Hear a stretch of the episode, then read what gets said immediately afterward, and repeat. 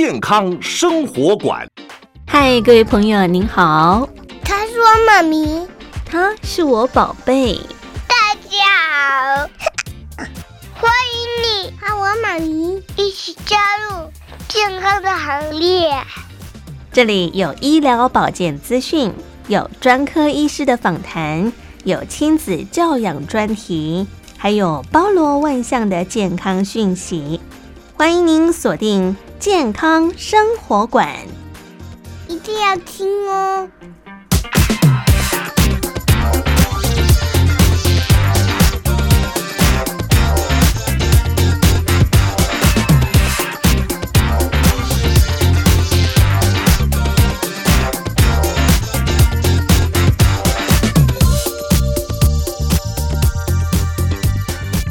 健康生活馆呵护您健康每一天，各位亲爱的朋友，您好，我是业务家，非常欢迎您收听今天的节目。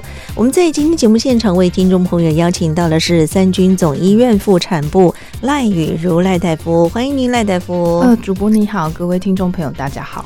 今天呢，我们赖赖夫跟大家一块聊到的是常见的妇科良性肿瘤。提到妇科的肿瘤啊，可能很多的妇女朋友在医疗院所接受检查的时候，被医生宣判说：“哦，你有什么样的肿瘤？不管是子宫肌瘤啦，或者是说乳癌的一些肌腺瘤等等哦。”很多女性她们都很担忧哎，提到这个肿瘤，好像就跟癌症画上等号哈。事实上，很多女性的这些肿瘤，大半部分都是良性的。居多，当然不免会有一些恶性的肿瘤啦。我们在这里呢，是不是请赖大夫首先跟大家来界定一下呢？是妇科常见的恶性肿瘤，现在最常见的是在台湾是子宫内膜癌，嗯，那其次是卵巢癌，最后是子宫颈癌，嗯，那以前其实子宫颈癌是比较常见，但是因为这几十年公共卫生的推行，子宫颈抹片做得很普普遍，那。大部分都在它变成癌症之前就已经接受治疗了，嗯，所以现在比较常见的反而是内膜癌，那这也跟荷尔蒙啊、饮食细化这些有关系，嗯，那我们今天讲的主要是癌症之外的其他的良性肿瘤，它也叫做肿瘤，但是不是恶性的，嗯。好，所以我们刚刚说妇科的肿瘤可以分为良性跟恶性这两种啊。当然，良性的肿瘤包含子宫肌瘤、子宫内膜异位症，包含像巧克力囊肿啦、子宫肌腺症等等。那么恶性的肿瘤，刚刚提到像卵巢癌、子宫内膜癌，还有子宫癌，以及呢其他女性的生殖系统的癌症，是子宫内膜癌、卵巢癌跟子宫颈癌。对，但是呢，最近这些年啊，也有部分的医生会将这个良性的乳房纤维囊肿跟恶性的乳房呢，放进我们的妇科肿瘤的范畴当中嘛。是，但是乳房的疾病主要是在一般外科的乳房外科，嗯，呃，接受治疗。但是妇产科也会，因为病人都是女生，所以常常会帮病人安排乳房的检查是有的。OK，好，我们今天呢，先把这个重点放在良性的这一方面哈。对，因为良性，即便说是良性，但是呢，我们还是要借这个机会呢，透过赖大夫来提醒听众朋友们，我们的女性朋友们到底应该怎么样，能够在平常生活当中来多留心观察哈。一旦有症状的时候呢，还是要麻烦我们的女性朋友们及早找专科医生来做进一步的诊治工作了哈。是，好，我们先提到这个子宫肌瘤，子宫肌瘤呢，其实是我们的女性妇科疾病病当中最常见的一种良性的肿瘤，那甚至呢被称作是妇科的第一瘤，对不对？对，非常常见，啊，因为离病人口数非常非常之多。对，嗯，它到底致病的因子是什么呢？嗯，它盛行率很高，可能到了四五十岁，可能到六十到七十 percent 的女性可能都有子宫肌瘤。嗯，那它的原因的话，其实没有一个很明确的某一个原因会造成。可能跟很多原因有关，嗯，例如说家族的遗传，如果你的一等亲，例如说你的妈妈或呃奶奶有子宫肌瘤的话，你发生的机会可能是一般人的二点五倍。嗯，再来是种族啦，可能例如说黑人可能比白人常见，类似这样子。嗯，那再来呃，很多人认为是跟荷尔蒙有关系，就是雌激素跟黄体素。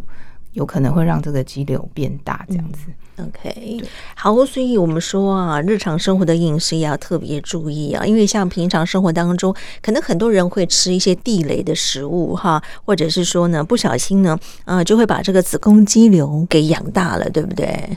在门诊，蛮常病人会问，不可以吃什么？对呀、啊。嗯像比方说雌激素，像豆浆啦等等这些，可能很多人认为说，是不是我减少吃这些食材，我就可以避免啊、呃、会养大我的子宫肌瘤的可能性呢？嗯，我觉得有时候很难避免，嗯，但是我觉得吃食物应该是都可以啦，因为食物里，除非那个食物里面含的荷尔蒙非常高，不然豆浆喝一两杯应该是还不至于到会让它变大。嗯、但是如果是吃药的话，就有可能是吃药哪一方面的药品会有吗？是，例如说荷尔蒙补充的药哦，是。可是如果说非要去吃，比方说一些更年期的妇女，她可能是需要补充这一方面的一些药材或者是食品，那又该怎么样去做一些防御性的工作呢？嗯，通常我们更年期在补充荷尔蒙之前，我们会先确定它是可以补充的，它没有禁忌症，嗯、例如说它没有乳癌，它没有不正常出血。然后他没有血栓的病史，这些都是荷尔蒙的禁忌症。如果他没有这些禁忌症，他又有很明显的更年期的症状，那他就可以补充。那如果他有肌瘤的话，我们就会用超音波去追踪他肌瘤的状况。嗯哼。不过刚刚虽然我们有提到荷尔蒙，但是如果是在生育年龄使用荷尔蒙，会不会让他肌瘤的发生率增加？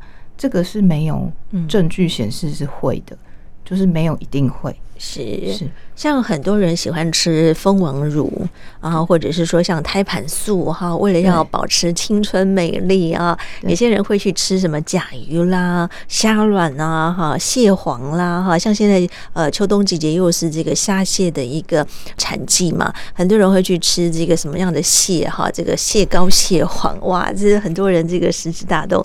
但是呢，这些动物性的荷尔蒙，因为跟我们的女性荷尔蒙会比较相类似，对。但是食物有时候。我们很难去知道说它里面的量有多少，或者是保健食品，它可能也不会写到它到底含有多少量的荷尔蒙，所以有时候很难去。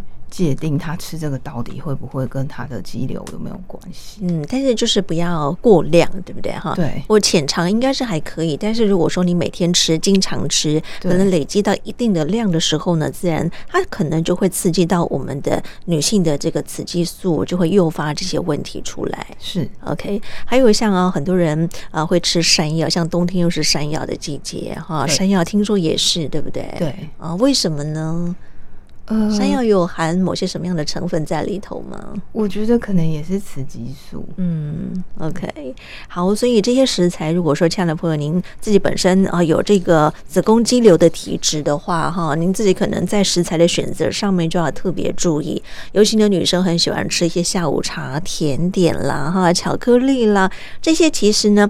都是会让人家蛮疗愈的，可是疗愈的同时呢，因为这些甜食它也会让我们的身体代谢异常，所以如果说呃这些胰岛素的浓度过高的时候呢，形成我们的胰岛素的阻抗，是不是间接的也会导致我们血液当中的这些雄性激素增高哈，产生排卵的障碍？这些食材是不是相对的也要提醒听众朋友来做一些的防御呢？刚刚主播提到的那个胰岛素阻抗啊，这种代跟代谢有关的问题，有时候我们比较会在多囊性卵巢症候群的病人身上去解释。嗯，对，就是可能它就会造成它不排卵。嗯，就是多囊性卵巢，它可能是一个代谢性疾病。嗯，那它胰胰岛素阻抗，然后它就造成它。不排卵这样子，嗯、对，然后月经就不会来。是，所以你看，虽然说食材啊，生活当中哈，八八款，但是怎么样能够挑选适合自己的食材啊？很多人其实美食当前就很难去抵挡啊，再加上高油炸的一些东西啦，哈，咸酥鸡啦，哈，鸡排啦，哇，很多人这个闻到味道都很难抵挡哈。但是这些高油炸的这些食材呢，可能我们也要必须要来调配一下啊，不要经常去使用，可能对。我们的人体健康也会造成一定的影响哦。那很多人想说，那既然有子宫肌瘤的话，是不是我就不能够进补了呢？尤其像现在冬天又是进补的一个时间点了，很多人特别是我们中国人很喜欢吃补啊，在冬天呢就会来一个什么羊肉炉啦，哈，这个食材大补汤啦等等的。像如果说有子宫肌瘤的朋友们啊，在冬天在进补这方面，是不是也要留心注意些什么呢？嗯，其实西医比较少在说不能进补，但是如果要讲补的话，有时候我们会说，那你就吃温补的东西就好了，比如说羊肉汤啊、牛肉汤啊，或者是鱼汤。那刚刚主播有提到的那个吃比较高热量的食物这个部分，因为它可能会让我们变胖，那因为脂肪，脂肪它就会分泌。雌激素，嗯，所以如果比较胖的人，BMI 比较高的人，他的身体里面的雌激素含量就会比较高，这个其实会增加他。我们今天虽然讲是肿良性肿瘤，但是会增加他内膜癌跟乳癌的风险，嗯，因为他本身的雌激素就比他都没有吃药，就比一般人来得高，所以肥胖也要注意。嗯嗯，OK，好。虽然说子宫肌瘤是我们的现代妇女的一个文明病，哈，罹病人口数好像像现在越来越高了。是对很多人，其实，在怀了孕之后去照超音波，才发现哦，原来自己有子宫肌瘤哈。所以在临床上面，它其实不会特别让你感觉到哪里不舒服，除非说你每个月月经来的时候，可能你生长的位置它堵到它的这个排经的这个通道的时候，它会有疼痛的感觉，对不对？嗯，主播说的这个啊，就是。其实很多人有子宫肌瘤，但是他都没有症状。嗯，那没有症状的子宫肌瘤其实是可以不一定要治疗的，嗯，就是你可以观察就好了。那如果他有症状，通常就是会经痛啊、经血多这些。那如果有症经血多的话，通常是跟他肌瘤长的位置很有关系。所以我们每次在看超音波肌瘤，我们大部分用超音波去检查。嗯。就一定要看它的位置在哪里，除了大小以外，位置也非常重要。如果它长在子宫内膜里面，它就会很容易经血量很大，大到要贫血。虽然它小，但是这种状况。也会需要做手术。是，刚刚您提到一个位置啊，是不是也跟大家解说一下？子宫肌瘤它不就是长在子宫里面吗？哈，当然，当然以子宫来说，它有分，比方说，呃，是黏膜下肌瘤啦，还是子宫肌层间的肌瘤，还是我们的浆膜下肌瘤？每个不同的位置，它可能会影响到病患的症状，都会不太一样。对，主播讲的没有错。嗯，我们如果把子宫想象成一个木瓜，形状有点像哈。木瓜的籽里面我们叫做子宫内膜，那长在内膜里面的叫做黏膜下肌瘤。嗯，这种肌瘤就会很明很有有很明显的症状。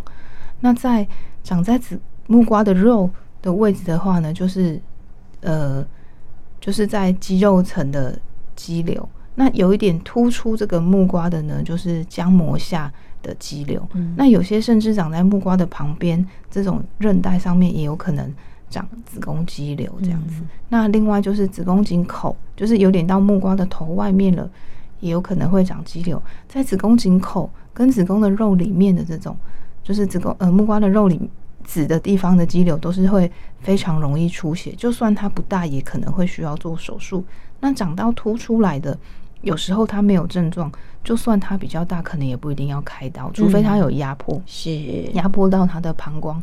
造成他频尿或压迫到他的肠子，造成他有便秘的症状的时候，也是需要考虑做手术。嗯，可是有些人手术完了之后呢，他一样还是会再长出来哈。对女性朋友们，其实会觉得蛮困扰的一件事情，因为手术嘛，它既然是把它割掉之后呢，它还是会有一个伤口、一个疤痕在啊。虽然是说在我们的子宫里面你看不到、摸不着，可如果说你这个经常手术的时候呢，其实它也会有粘连的问题。没错，就是反复的手术就。其实多多少少都会有点粘连，嗯，是，所以我们说刚刚提到了这些不同的一些位置大小，它会影响到病人的症状。当然，基本上可能很多妇女朋友常见的问题就是会有痛经的问题，会有经血过多。如果说压迫到我们的输尿管或等等这些位置的时候呢，就会有频尿、便秘等等这些症状产生嘛。哈，所以每个人的症状不一样，可能您可以给医生检查一下到底您的位置是在哪里。那很多人会觉得说，哎。哎，它的这个子宫里面不止长一颗哈，在超音波底下看的时候会发现，哎，很多人长了好多颗哈。对，那这么多颗会不会会影响到我们子宫内膜或其他的一些功能的运作呢？嗯，如果长很多颗的话，有时候子宫收缩会比较容易收缩不好，所以月经来的时候。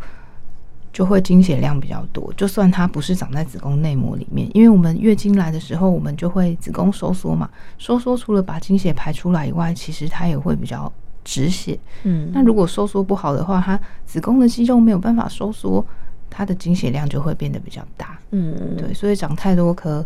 也会有这种症状，是好，所以如果说他跟您相安无事的话呢，其实你也不用太理会他哈，只是说我们在平常生活当中的饮食要特别注意。刚刚说子宫肌瘤发生的原因呢，到目前为止其实都还不太清楚哈。大家可能刚刚我们赖大夫所提到的遗传啦、代谢啦、饮食啦、环境荷尔蒙这些呢，都是可能的因子啊，所以形成的子宫肌瘤的因素呢，也非常非常之多。我们在平常生活当中。的饮食呢，就要麻烦亲爱的朋友您来做一些留心跟注意了。可是我们刚刚说它这个跟我们的雌激素有关系哈，是不是女性朋友们到了更年期的时候呢，这个肌瘤它会开始慢慢的缩小呢？对，因为更年期之后，其实整个子宫都会缩小，嗯，那肌瘤就会跟着一起变小，嗯，但是其实还是会看得到，它很难完全不见，除非它本来就非常小。那因为我们整个子宫缩小了，所以其实肌瘤是跟着整个整个子宫一起变小的。嗯，它会不见吗？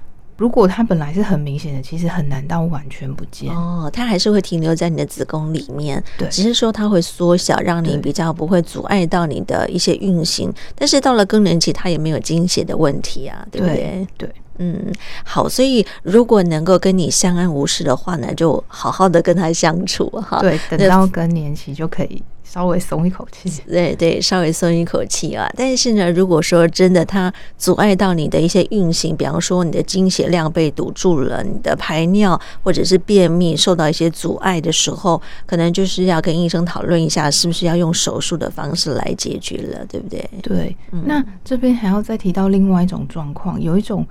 我们有时候看超音波以为是肌瘤，结果手术后叫做肉瘤，肉瘤就是恶性的。是，那其实我们很难单从超音波就看出它到底是肌瘤还是肉瘤。嗯，可是如果有常常有不正常出血啊，或者是骨盆腔疼痛的症状，这种也要考虑手术。嗯，对，那肉瘤的话，有时候它不一定也是。快速长大，但是如果有快速长大的话，也是要考虑手术。嗯，如果说不小心切到肉瘤，那不是正好吗？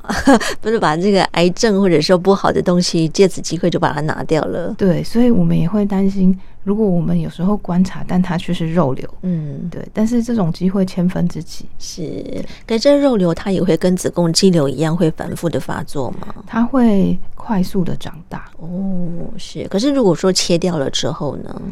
呃，切掉了之后，看它的级别，可能要做后续的治疗。嗯，因为它就还是要化放疗就对了。对，它就可能就是变成癌症这样子。哦，可是如果说它一旦被切掉了，可是后续一直没有发现它原来是个肉瘤，然后也没有做化放疗，这个时候会不会诱发它，比方说癌细胞会继续生长的问题呢？嗯。应该是不会发生这种状况，因为我们每一个拿下来的简体一定都会送病理化验，就算是良性的，呃，良性的也会去做化验，对对，所以。不太可能切掉，然后不知道它是恶性的。嗯，OK，好，所以民众就会比较放心一点点了哈。对对，好，我们提到这个子宫肌瘤呢，虽然感觉它是良性的哈，它比较不会像恶性让民众这么样的恐慌，可是呢，还是得要特别注意。刚刚说除了饮食要特别注意之外，在生活作息还有没有什么要提醒叮咛大家做注意的呢？嗯，我们当然都还是鼓励病人正常的作息，然后均衡的饮食，嗯、因为所有的疾病。如果有正常的作息跟均衡的饮食，可能有一些它就会自己恢复了。嗯，OK，好，所以这是提到了子宫肌瘤啊，提供大家做参考。另外一个呢，我们要跟大家带到的是子宫内膜异位症哈。来，子宫内膜异位症呢，它其实就是我们子宫内膜的一个腺体组织长到内膜以外的位置，对吗？对。例如说，我们刚刚有提到，把子宫想象成。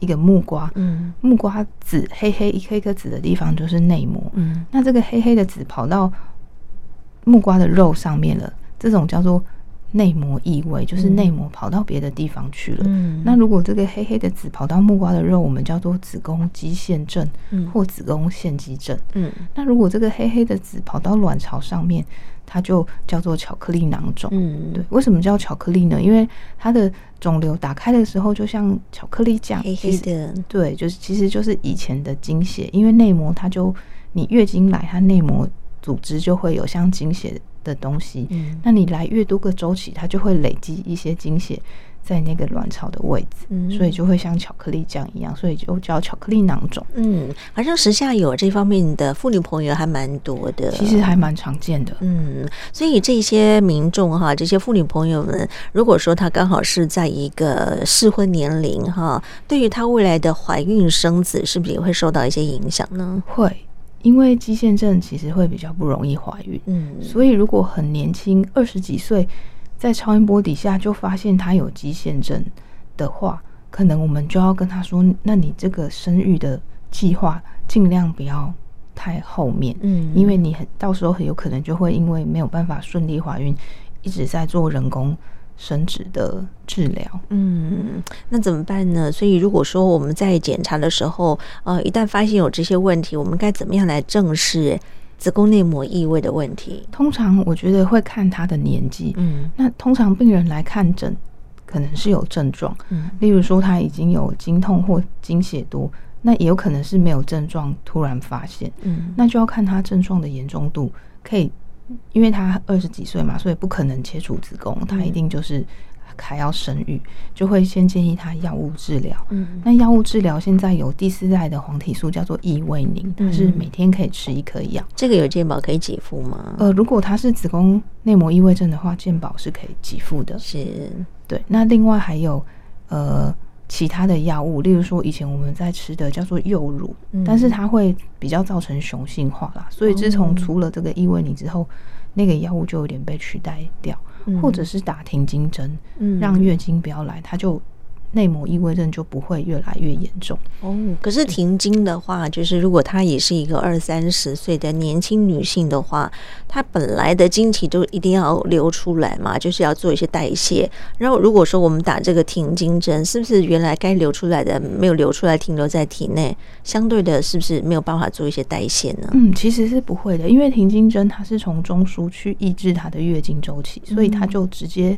没有周期了哦，那其实是因为你也是会抑制它的周期，嗯、所以它其实是不就直接没有经血了，不会经血在子宫里面排不出来。是但是打停经针有一些缺点，就是它的雌激素会降的。比较低，所以有些人会有更年期的症状。嗯、那这种状况都通常都是用在巧克力囊肿术后的病患，嗯，因为怕它复发，嗯，所以就会让他月经不要来半年这样子，所以、哦、半年的时间，对，半年的时间让他的内膜异位症休息，不要那么快复发，嗯、然后之后再让他来月经。是。那还有另外一种方式是放子宫内的涂黄体素的避孕器，嗯，叫做密蕊娜，嗯，那个避孕器的名字，嗯。那这种也是一种蛮方便的方式，因为因为您是每天吃一颗药，但是有的人不喜欢吃药，嗯，那他又怕忘记吃药，所以放蜜蕊娜这个避孕器是另外一种，它也会抑制月经的周期。嗯、那如果是他有贫血的状况的话，健保会给付；如果没有贫血的话，自费。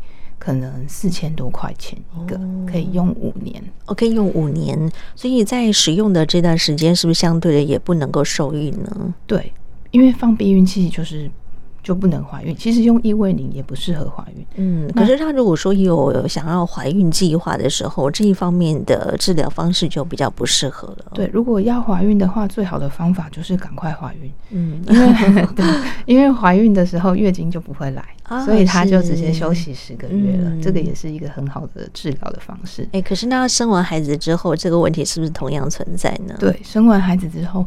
可能过几个月他又开始了，所以有可能考虑又要用药，或者是放避孕器。是，但是如果要生的话，马上停药，或者是把避孕器取出来，他又马上恢复他生育的能力。嗯，可是您刚刚说这个异味宁的药方哈，口服的药方，它会有一些什么样的副作用吗？嗯，一开始会有一点点状出血，可能服用的前几个月，因为它会让我们的。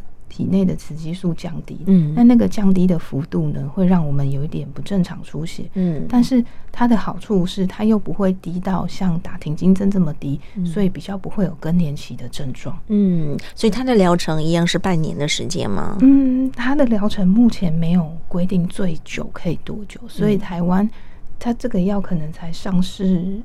可能五到十年在台湾，嗯，所以目前也有人已经吃四五年了。是是，好，所以这是在治疗的方式，可以用口服，可以用避孕药，或者是停经针这样的一个方式来处理哈。可是呢，呃，在疗程结束之后，很多民众会想说，哎，那到底这个疗效怎么样哈？它是会反反复复的发生，还是我经过这样的一个治疗之后，这个不管是巧克力囊肿啦，或者是说其他的一些问题是不是可以获得缓解呢？嗯，其实它的治疗效果我觉得蛮好的，因为如果是对经血量很多或者是经痛很厉害的病人而言，其实月经不要来，他就觉得他生活的品质变得很好。嗯，对。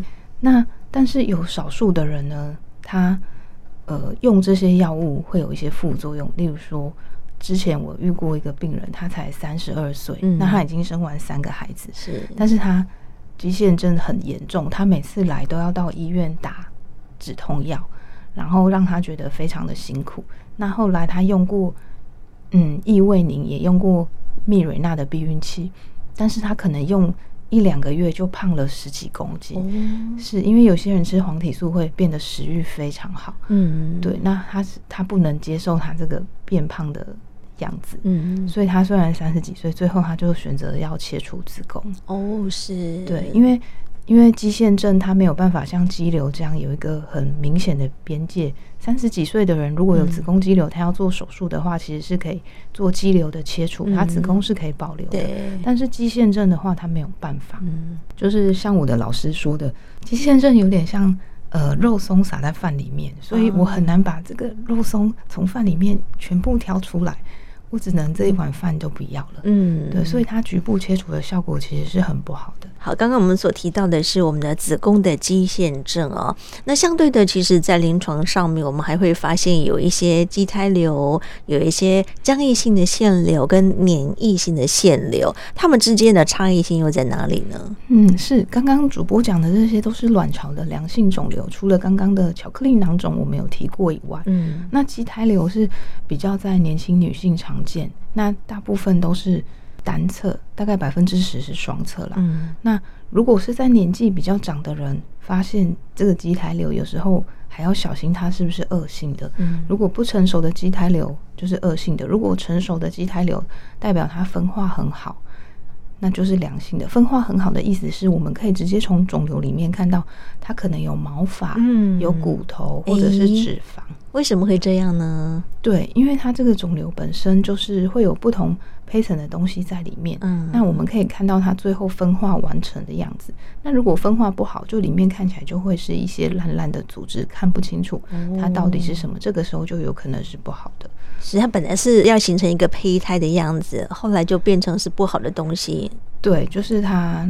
分化不好就会是恶性的哦，这样子，OK，好，这是畸胎瘤。那僵硬性的腺瘤又是什么呢？是僵硬性的腺瘤跟粘液性的腺瘤，就是有时候我们会在做超音波的时候发现，呃，还蛮大的，可能一个卵巢的肿瘤。嗯，那有时候我们就会怀疑，哎、欸，这会不会是恶性的？嗯，那有时候它又是良性的，所以就是这种在卵巢里面有一个蛮大的水流，里面可能有一些间隔。的时候，我们就会跟病人解释说：“哦，你这个可能是良性，但是也可能是恶性，这个需要做手术出来送病理化验才能告诉我们。”像前一阵子我遇到一个六十五岁的阿姨，嗯，那她也是长了一个十几公分，可能十五公分左右的瘤在肚子，腹部有大量的积水。她腹部没有水，但是那个瘤本身里面是水啊，这个腹腔积水对吗？在肿瘤里面，肿瘤里面，它腹腔是没有积水的，就是它完整的包在它的卵巢里面。嗯嗯，对。那它的症状就是尿不出来，来挂急诊。那那时候我其实觉得它可能是恶性的，因为阿姨已经六十五岁了。嗯，对。那肿瘤又蛮大的，里面的间隔看起来又有一点厚，对，间隔比较厚的，有时候会觉得可能是不好的。是，结果后来他手术之后是良性的免疫性腺瘤，所以他还蛮幸运的。真的，对。所以我们如果碰到这样的病人的话呢，其实还是在第一时间把它取出来会比较好一点。对，因为有时候我们不确定它是不是良性或恶性的时候，其实是要做手术的。所以有些状况应该要做手术，有些状况。可以观察，例如说肌瘤，几乎大部分都是良性的时候就可以观察。可是卵巢的肿瘤，你无法确定它到底是什么的时候，就应该做手术，有病理化验才能放心。是，所以这是要把专业交给医生来做一些判断的工作了哈。所以你们在第一线在做一些判别工作的当中哈，可能有时候会有一些模棱两可的地方，就要考验到判断力了，对不对？对，没错，这种状况的时候是比较棘手的，因为。病人如果可以接受开刀，那当然就是直接做手术，这样最确定。嗯，那病人不能接受手术的时候，你可能就要抽血啊，做影像学检查，嗯、或者是他的状况，身体状况很不好，嗯、手术对他来讲的风险很高的时候，嗯、你就要想办法用一些方法去排除。嗯、但是这些都只是辅助，它不是确定，就是我没有办法从影像学或抽血就告诉你说，你这个一定不是恶性的。嗯，对，所以。当然，肌瘤大部分都是良性的啦。嗯，例如说，呃，我刚刚讲的这个是卵巢的肿瘤，所以就是要跟病人解释的很清楚。就算我们现在影像做起来没有问题，抽血是正常的，嗯，可是这边有一个东西在这里，你可能三个月就要回来看一次。嗯嗯嗯。所以我们刚刚说这个是浆液性的腺瘤哈，跟我们啊底下提到的这个粘液性的腺瘤是不是很像？它其实也都是俗称叫水流嘛，对不对？对，其实浆液性跟粘液性就是它其实是病理上的不同，对病人而言，可能完全不会有任何的感觉。嗯，它就是里面的东西，如果是很清澈的，我们就会讲浆液性；如果看起来是粘稠的，嗯，就是粘液性。所以一样，它都是里面有水来做一些的呈现，就对了。对，水或者是粘液。OK，好。所以在临床上面，我们看到对于女性朋友们子宫内膜哈，有很多各式各样不同的一些病变哈。那当然就是在临床上面，它除了可能刚提到那个案例，那个阿姨她尿不出来，还会有一些什么样的疼痛或不舒服的症状吗？嗯，大部分都是觉得肚子有点胀胀，嗯、或有些人他。觉得肚子就已经摸到一颗东西，嗯，那有些人是一直尿尿，那像那个阿姨，她可能是尿不出来，嗯，或者是便秘，对。那我们另外提到卵巢癌的症状，因为我们今天讲的是良性肿瘤，但是卵巢癌的症状常常都是肠胃道的症状，嗯，例如说腹胀、吃不下、觉得胃口不好，嗯，那因为它的症状又不是很明确，也不一定会肚子痛，嗯，可能肚子也不会痛，就是吃不下，所以。常常都不容易发现，所以如果女生有这种吃不下、觉得肚子很胀、胃口不好的状况的时候，其实妇产科也应该要看一下。真的，所以你看妇女朋友这些问题啊，在日常生活当中还蛮常见的。可是呢，在生完孩子就是中年以后的妇女啊，其实你看她的肚子都是还蛮大的哈。如果说身材没有维持好的时候呢，其实都是小富婆或者是大富婆哈。所以可能民众他们不会去想到说，哎，到底我的腹腔里面，在我的子宫里面，在我的卵巢里面，是不是会有些什么样的病变？哈，如果没有检查，当然都不知道哈，因为可能或许也都是没有任何的症状，他也不会痛给你看哈，所以民众应该也不会说啊，定时就会去找医生来做一个检查，除非说他堵住了什么样的一些出入口等等的，你会影响到你的生活作息，你才会找医生来做一个检查嘛，对不对？对，没错。所以就是如果中年后，因为可能。荷尔蒙降降低的关系，其实也比较容易会肥胖。嗯、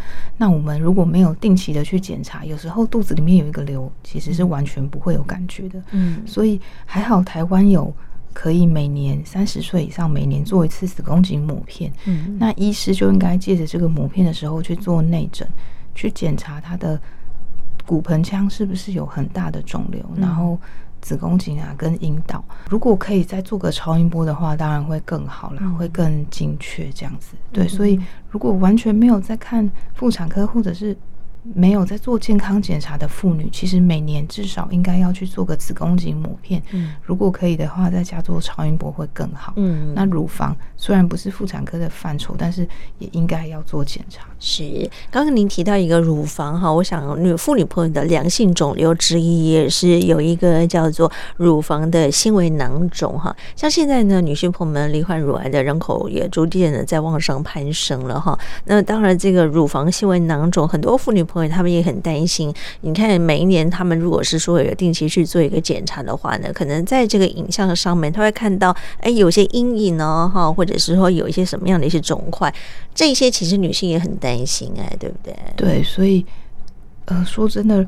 乳癌比刚刚的那些妇癌还更常见，嗯，所以除了做子宫颈抹片以外，乳房也应该要到乳房外科看，或者是台湾其实四十五岁以上。每两年可以做一次乳房的摄影。嗯，那四十岁以上如果有家族史的话，就可以做了；没有家族史的话，是四十五岁以上。是好，所以这样的朋友应该好好的善用我们国家的资源哈。这个可以定期去做一个检查，而且您到了某一个限定的年龄的时候呢，都有很多免费的检查可以让您好好来运用一下哈。对，可以定期的去给医生检查看看，至少可以了解你现在身体的健康状况嘛。一旦被发现有问题的时候呢，及早介入，及早来做治疗。像现在医疗科技进步得很快哈，以前觉得哎被医医生检查有一些什么良性或恶性的肿瘤，就开始担心啊，或者是说如果没有再去正视它的话呢，会变得更严重啊。但像现在呢，其实很多医疗进步，即便是恶性肿瘤，透过一些疗愈之后，也能够获得很好的控制，对不对？对。嗯，好，所以女性朋友们在生活当中还是要麻烦亲爱的朋友随时关照好自己的身体健康是很重要的哈。最后还有没有什么要提醒叮咛大家做注意的呢？呃，我会建议女性朋友，因为其实很多人会害羞不敢去看。嗯，那我之前有遇过，呃，就是可能年纪比较大的阿姨，她出血来看，然后她还是非常的不好意思，结果她子宫颈。鸭嘴一打开，就有一个肿瘤在那边，嗯，所以我就会觉得这样子很可惜，嗯，就是他没有提早发现，所以会建议女性朋友们，呃，三十岁以上至少每年要做一次子宫颈抹片跟内诊，嗯，然后如果可以的话，加做超音波更好。那如果是三十岁以前就已经生过孩子的，其实也应该要做做抹片检查，虽然是要自费，大概四百块钱。嗯，那另外还有就是 HPV 疫苗，现在。还蛮多女性朋友都知道，其实是也可以施打，它可以预防子宫颈癌跟菜花。嗯，那它其实就是怀孕的时候不能打。那其实打疫苗的副作用没有什么副作用，嗯、缺点就是它有一点贵，这样子，是就是一剂大概六千块，要打三剂。嗯，对，就是那个刚刚提到 HPV 的话，是不是要在年轻的女性身上去施打呢？对，其实以前是说二十六岁以前，那后来台湾。有某一些县市有补助国中一年级的女生施打，对。那如果是已经已经在补助的时候已经超过国中一年级了，那我们只好自己掏腰包来打这个疫苗。对，很多人认为说这是女性的专利，女性的疫苗不是哦。我们现在很非常建议男性哈，特别是年轻的这个男孩子也可以去做一个施打的工作。对，就是保护家人也保护自己。嗯，真的真的。可是如果说像一些中年以后的妇女啊，还需要去施打吗？嗯，对，很多人都有这个疑问。当然，还是年轻的时候打。感觉打这个疫苗花的钱好像比较值得，嗯，那但是其实中年以后还是可以打啦，是，对，对，OK，好，您可以给医生评估一下哈，都有医生给您专业的建议的，您可以回家自行来做一些的参考，OK，好，今天很开心呢，我们都有三军总医院我们的妇产部的赖雨如赖大夫的解说，也让我们从不同角度再来认识一下我们妇女朋友们常见的妇科良性的肿瘤，谢谢您赖大夫，谢谢主播，谢谢听众朋友。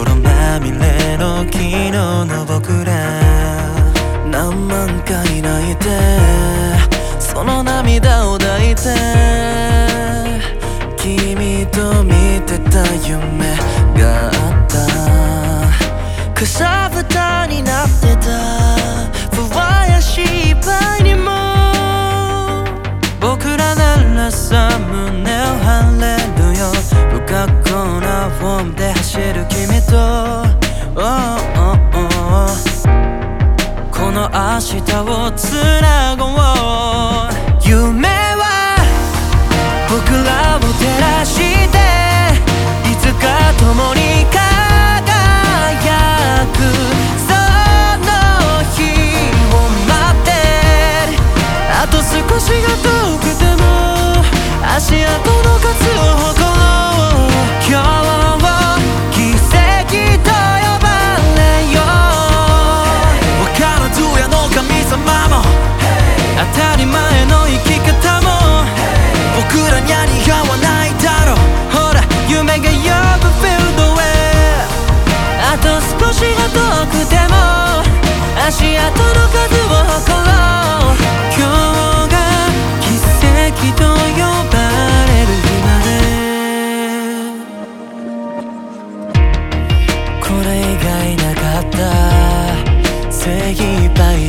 杯だから仆らここで出会えた悔しさで前が见えなくなっても君の笑颜で涙を拭おう重なった声が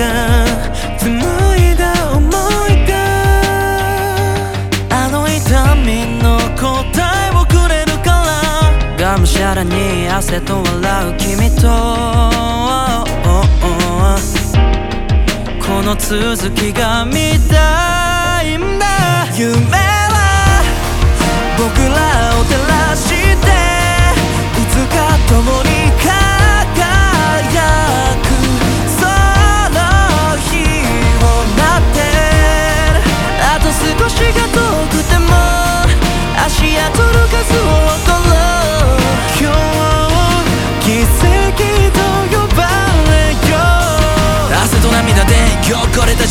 高く笑う太阳に向けて蹴っ飞ばしたデイズ挫折败北の果てまとだ泥のドレスがとても綺丽结果だけじゃない切磋琢磨の火花を今灯して。笑える日ばっかじゃないけどそんな君を谁も笑いやしないでしょう本気で生きてきた昨日が今の仆に言うんだ后悔はしないでいたいだからいつも梦は仆らを照らして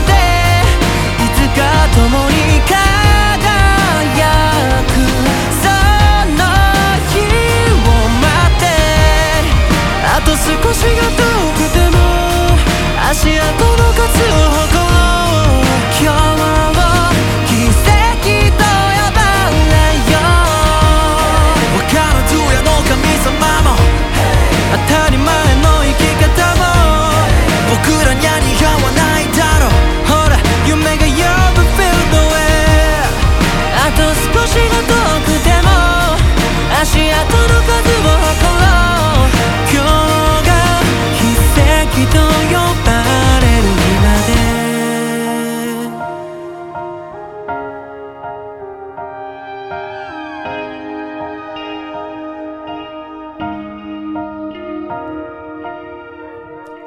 此刻，亲爱的朋友所听到的是健康生活馆，我是佑佳。今天我们在节目当中跟听众朋友一块聊到的是我们女性朋友们常见的良性肿瘤，包含子宫肌瘤、巧克力囊肿，还有肌腺瘤以及乳房纤维囊肿。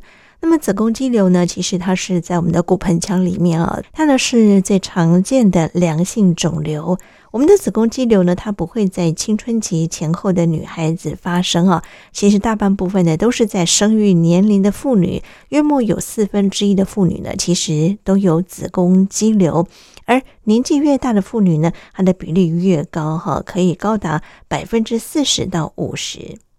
而另外呢，最常见的良性乳房肿瘤，有时候呢，女性在月经来之前，乳房可能会摸到一些肿块，常常是两侧，而且是多发哈，感觉会有硬块，会有压痛，有时候呢，感觉会有尖锐的疼痛。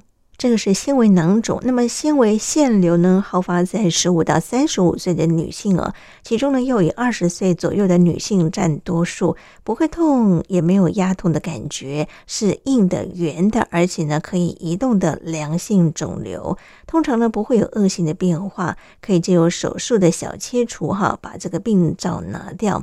另外呢，像是叶状的肉瘤。顾名思义啊，这个肿瘤的样子呢，就像是叶子的形状啊。约莫呢，占所有乳房肿瘤的百分之一。分类上面有良性的、边缘性及恶性的，好发在四十到五十岁的女性啊。而且呢，纤维腺瘤在外观上面常常容易会混淆，需要靠病理的切片来做正确的诊断。如果是叶状瘤的话呢，外科手术切除治疗是比较恰当的治疗方法。我想很多人听到“肿瘤”这两个字啊，都非常的害怕、担心啊。但是呢，我们要看它肿瘤的位置，或者是说它是良性的还是恶性的啊。长肿瘤呢，可不一定马上要切除啊。可以的话呢，最好跟您的专科医师来取得进一步联系，做细部的检查。其实呢，很多都是良性的，只要追踪观察就可以。但如果说已经影响到您的生活作息的时候呢，还是要麻烦亲爱的朋友跟您的专科医师来取得进一步的联系啊。好，我想在生活当中呢，我们还是得要多关照一下自己的身体健康。有任何不明的症状产生的时候呢，还是要及时找医生来做进一步的疗愈工作。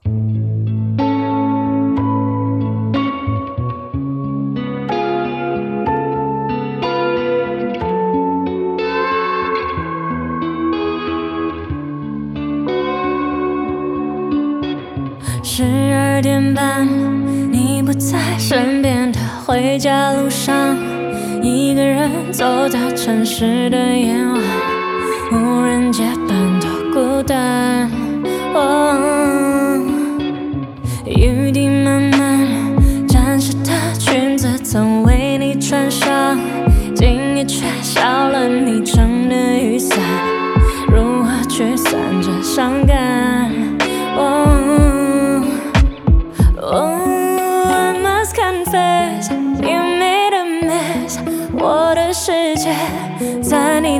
开以后，从此留下缺口，不敢乱说。You know，一夜的